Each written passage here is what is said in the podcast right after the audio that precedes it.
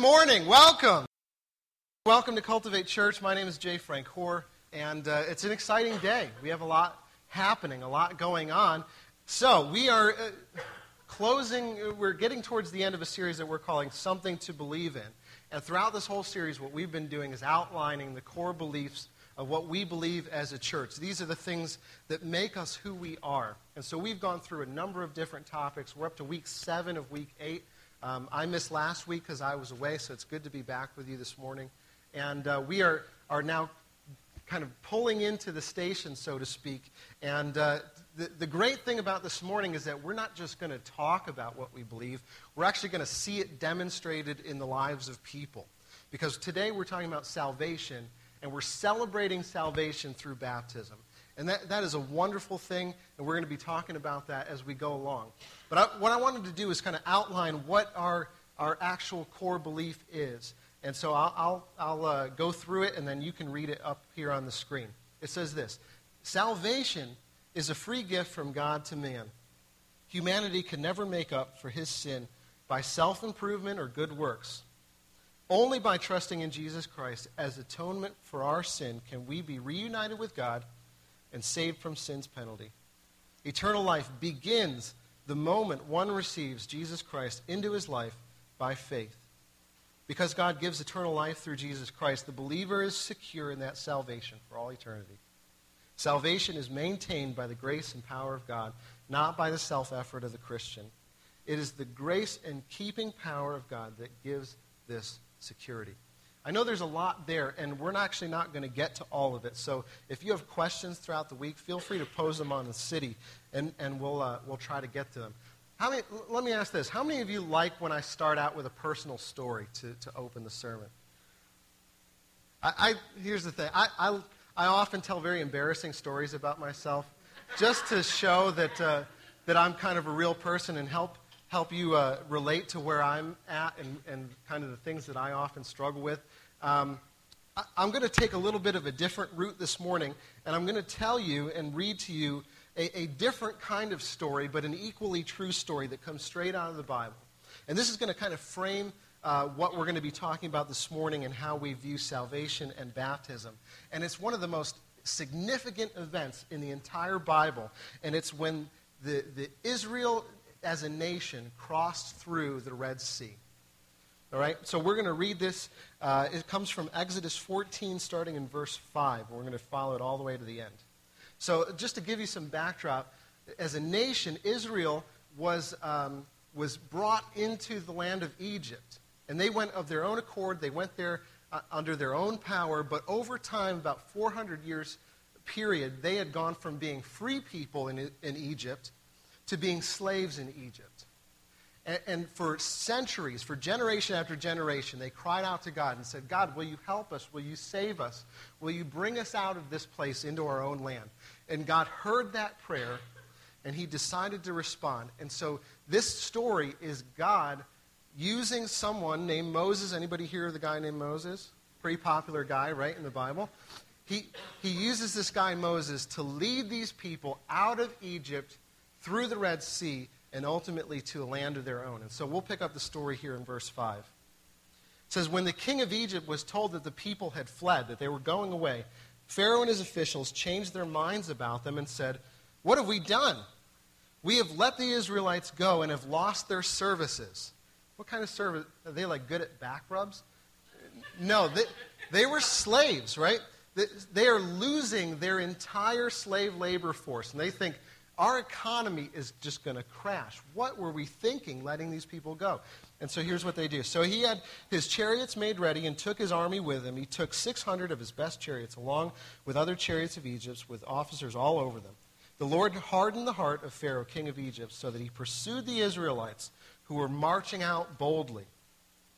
The Egyptians, all the Pharaoh's horses and chariots, uh, horse and troops, pursued the Israelites and took them as they camped by the sea as Pharaoh approached, the Israelites looked up, and there were the Egyptians marching after them, this great force. And they were terrified, and they cried out to the Lord. And they said to Moses, This is great. Was it because there were no graves in Egypt that you brought us out into the desert to die? What have you done to us by bringing us out of Egypt? In other words, Moses, hey, bad idea. What, were, what in the world were you thinking? Didn't we say to you in Egypt, Leave us alone, let us serve the Egyptians? It would have been better for us to serve the Egyptians than to die in the desert. Moses answered the people Here's the key do not be afraid. Stand firm, and you will see the deliverance the Lord will bring to you today. The Egyptians you see today, you will never see again. The Lord will fight for you. You need only to be still.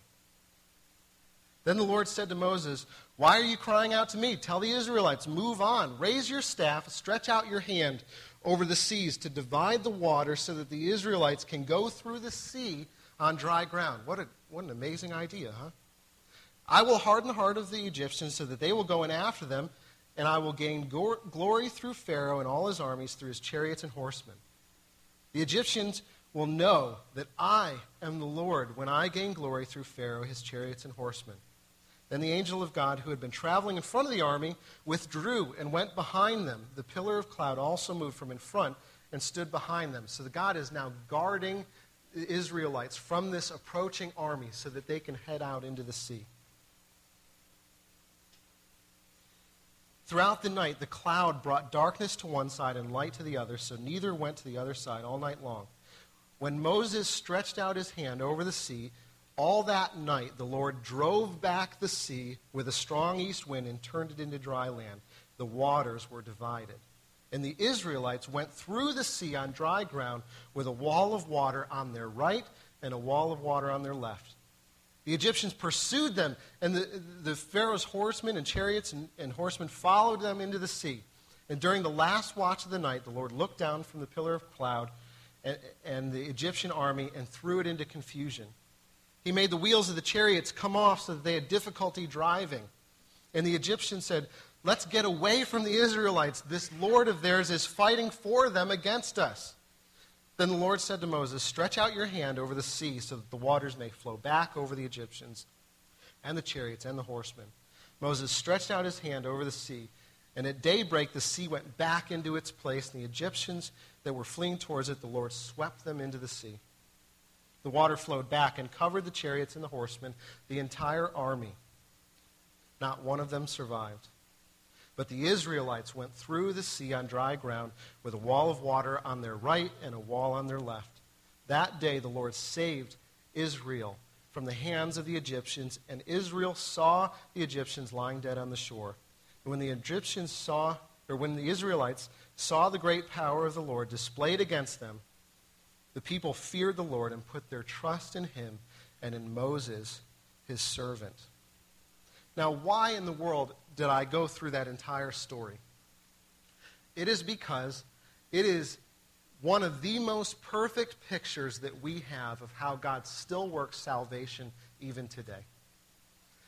It, it is a, a type, if you will, of the way that God brings about salvation. And by the way, He is still doing it even today. The, the Red Sea crossing shapes the entire biblical narrative from that point all the way through the rest of the story. And God uses it over and over again to define who He is and to define His, his people. So the reason I share it is because it's this perfect picture. And my prayer for you and for me today is that regardless of whether you've ever given your life to Jesus at any point in the past, or if you've never been involved in this thing called church, and you're skeptical of the whole deal, that you would gain, in some sense, a clear picture of the way that God brings about salvation for his people, and that you might, just might, entertain that thought as being something that's available and open to you. Because this is the way that God works. So, since we're talking about salvation today, here, here's what I want to do. I want to kind of look back over the story and talk about three main things that we can learn about the way that God brings about salvation for his people from this particular story. All right? So I'm going to, I'm going to go over three very specific things that we learn from this story. Uh, the first is this, is that we need to be saved from something.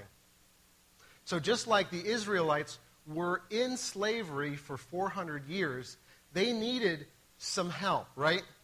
They needed to get out of bondage. They needed to get out of where they were because they had no ability to do it of themselves. They were in slavery.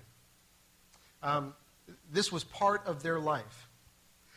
The Bible talks about salvation most often in a term called redemption. It, uses this word redeem to talk about salvation all throughout the entire Bible. And to redeem something simply means this it means to loosen it from its restraints.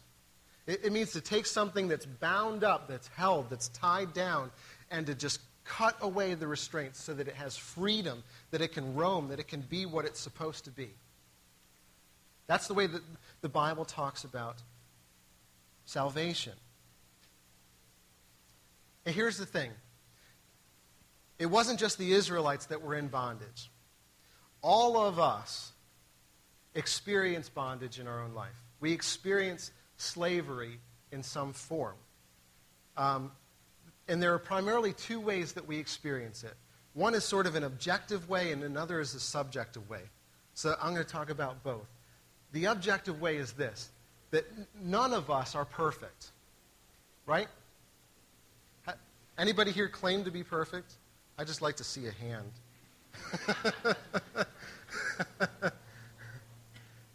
and yet, all of us, deep down inside, know that we should be perfect.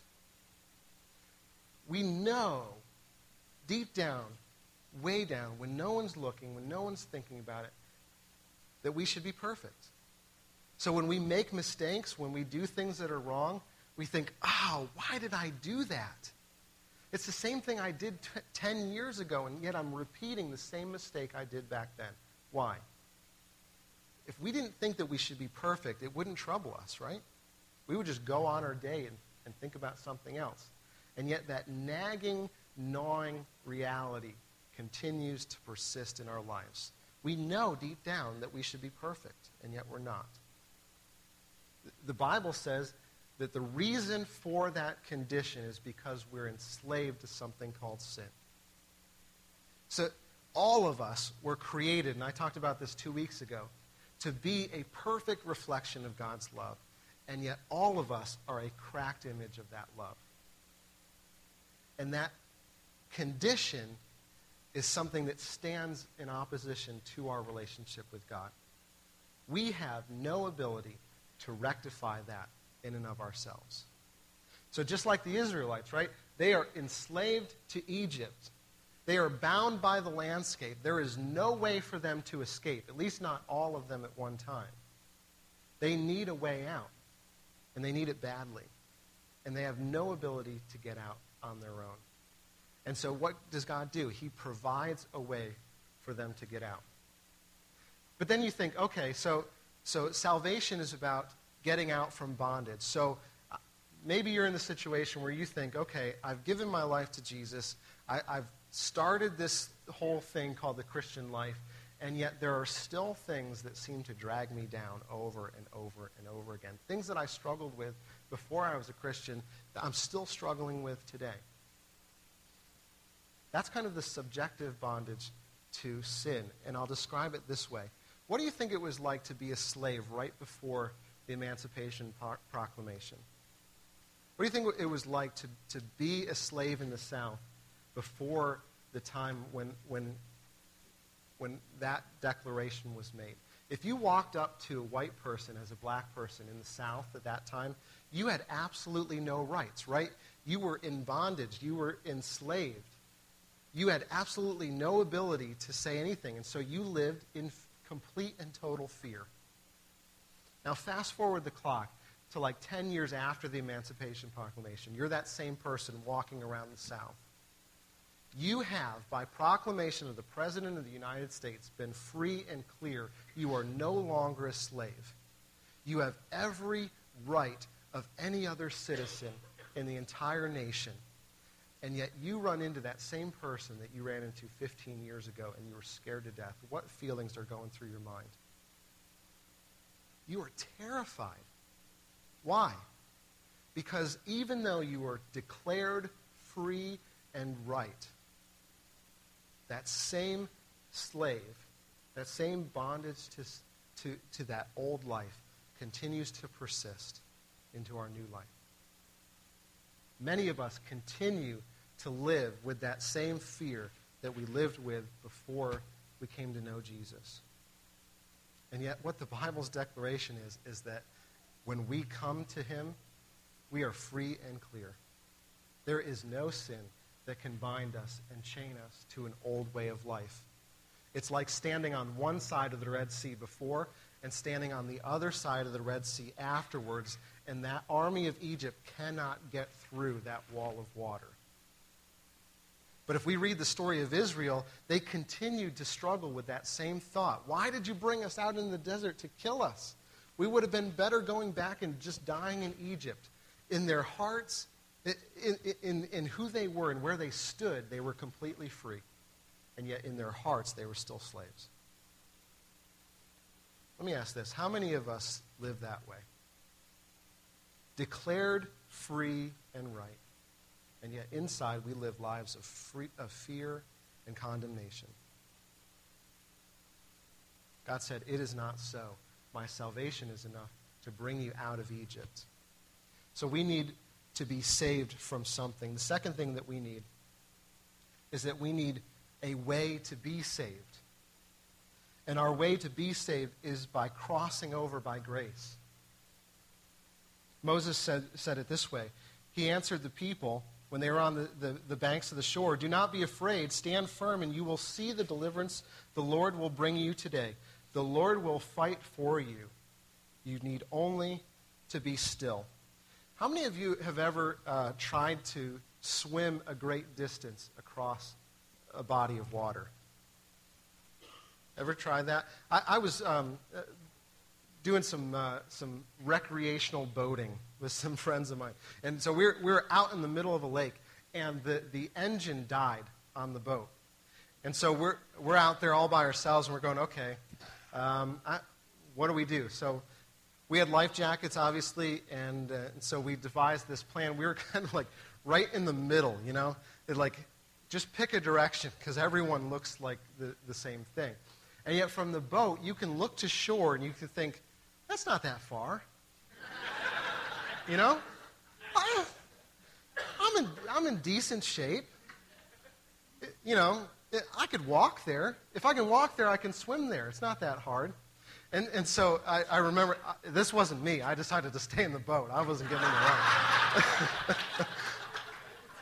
but my friend decided he was going to swim to shore, and then if we found another option, we would take that option, but he was going to head in and try to get some, some the other uh, boat or whatever, put some gas in it and see if he could come back and try to kick start the engine. So, so he starts swimming out, and about, I don't know, 45 minutes later, a boat comes along and says, Hey, are you guys stuck? I noticed you're out here.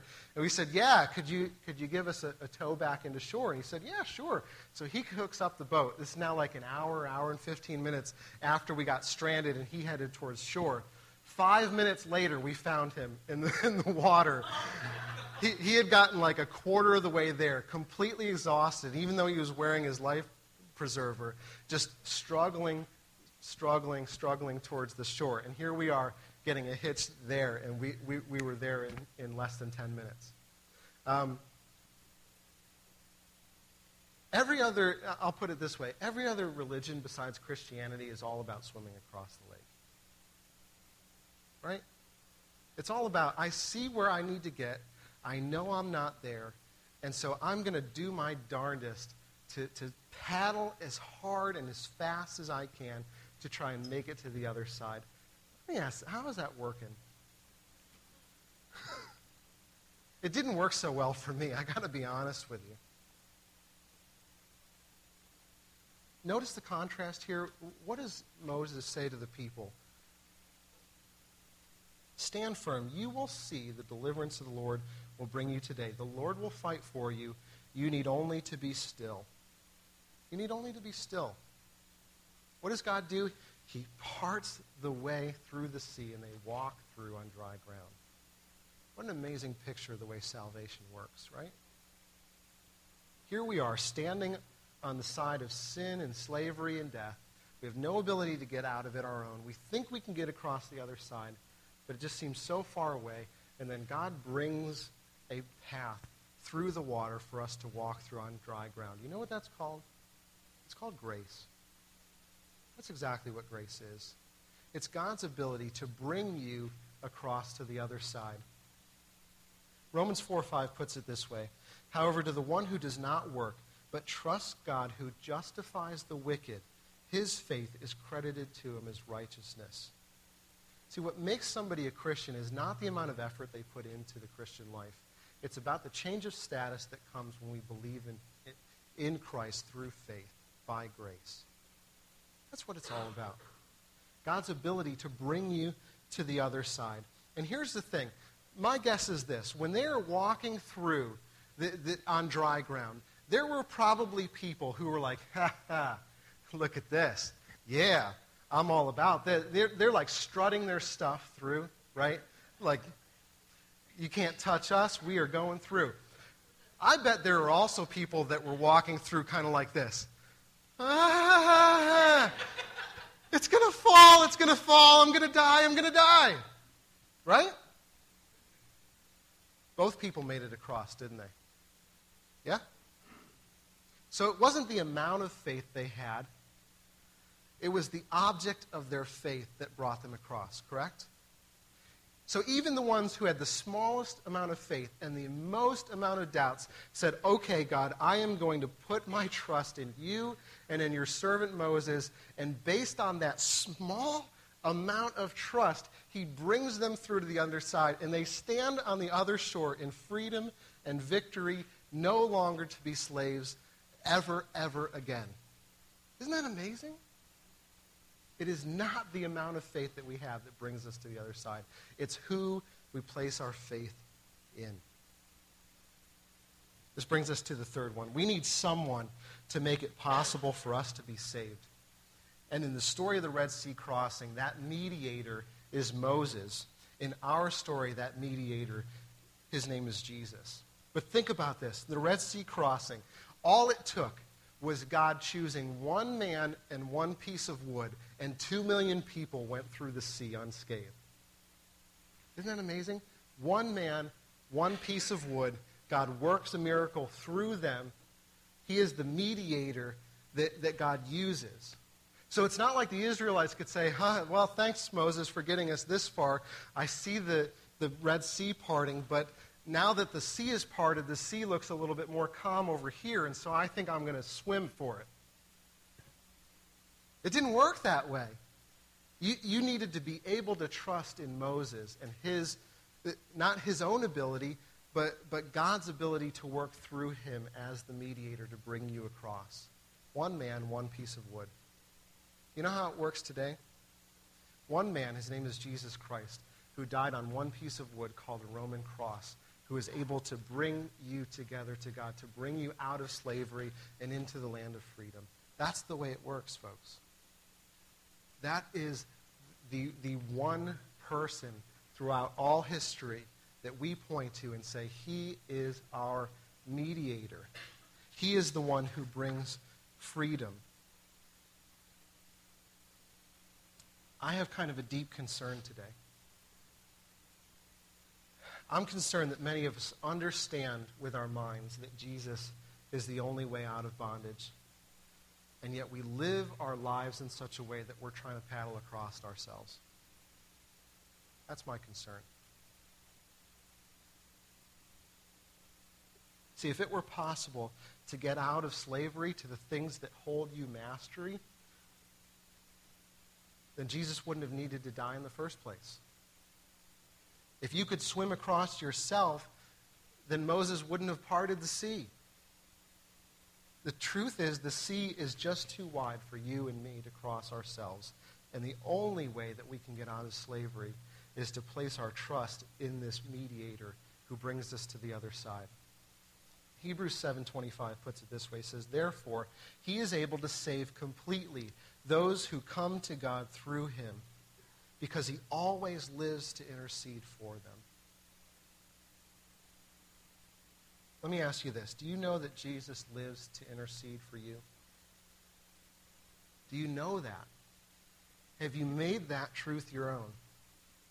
That Jesus lives even today. He rose from the dead, and he now sits seated in heaven, making intercession for you, being the mediator for you. It doesn't take anyone else. It doesn't take a church. It doesn't take a really spiritual person. It doesn't take anyone like that. It, all it takes is Jesus. He mediates that relationship between God and men and is able to bring us completely to him. Let me say something about the people that are going to be baptized today because we're, we're going to close up and then head and, and uh, celebrate God's activity in their lives. The people that are being baptized today aren't standing up and saying, Look what I've made of my life. They aren't standing before you today and saying, Look how far I've come. Look at the changes that I've made. Look at, look at me. What they're saying with their lives as we baptize them is, I know where I stand. I know that God has made a way through the Red Sea by grace. And now I stand on the other side because I've trusted in God's mediator named Jesus. And I'm free and have victory in him. I've placed my trust in him. Will I continue to, to, to be, to have that slavery to sin and bondage continue throughout my life? Yes. It doesn't mean that we're, we're not baptizing perfect people today. We are baptizing people who have recognized their need for God and have come to Him in faith and said, I'm yours. That's exactly what we're doing today. So, what about you? It's easy to talk about these things in kind of an abstract way and to convince ourselves that they apply to somebody else. But what if today was the day of salvation for you? John 1:12 puts it this way. It says, "Yet to all who did receive him, to those who believed in his name, he gave the right to become children of God." To anyone who comes to him, to anyone who receives Jesus as the mediator, has the ability to cross over from death into life. Do you realize that? That, that that isn't just true for the nation of Israel. It's not just true for me, it's not just true for the people that are being baptized today. It could, should, and would be true for you today if you believe and receive who He is. And He will give that right to become children of God. What an amazing promise that is. So I, am going to pray, and then we're going to go back to, to baptize some folks today. Um, so let's pray. Father, thank you, God, that, uh, that you are a God of salvation. That, that just as Israel wasn't left on the shores of slavery, but they were brought through to freedom, you give us that same ability through your Son, Jesus. I, I pray, God, that we would come to understand our need for you. I know many of us have been trying to cross that shore ourselves. And so I pray, Lord, that you would help us to see that it's only through you that we are able to cross over to the other side. Father, give us fresh eyes to see your Son and how he brings new life today. As we celebrate that new life through baptism, I pray, God, that, uh, that you would come and bless other people here May today be the day of salvation, not just for those being baptized, but for all of us.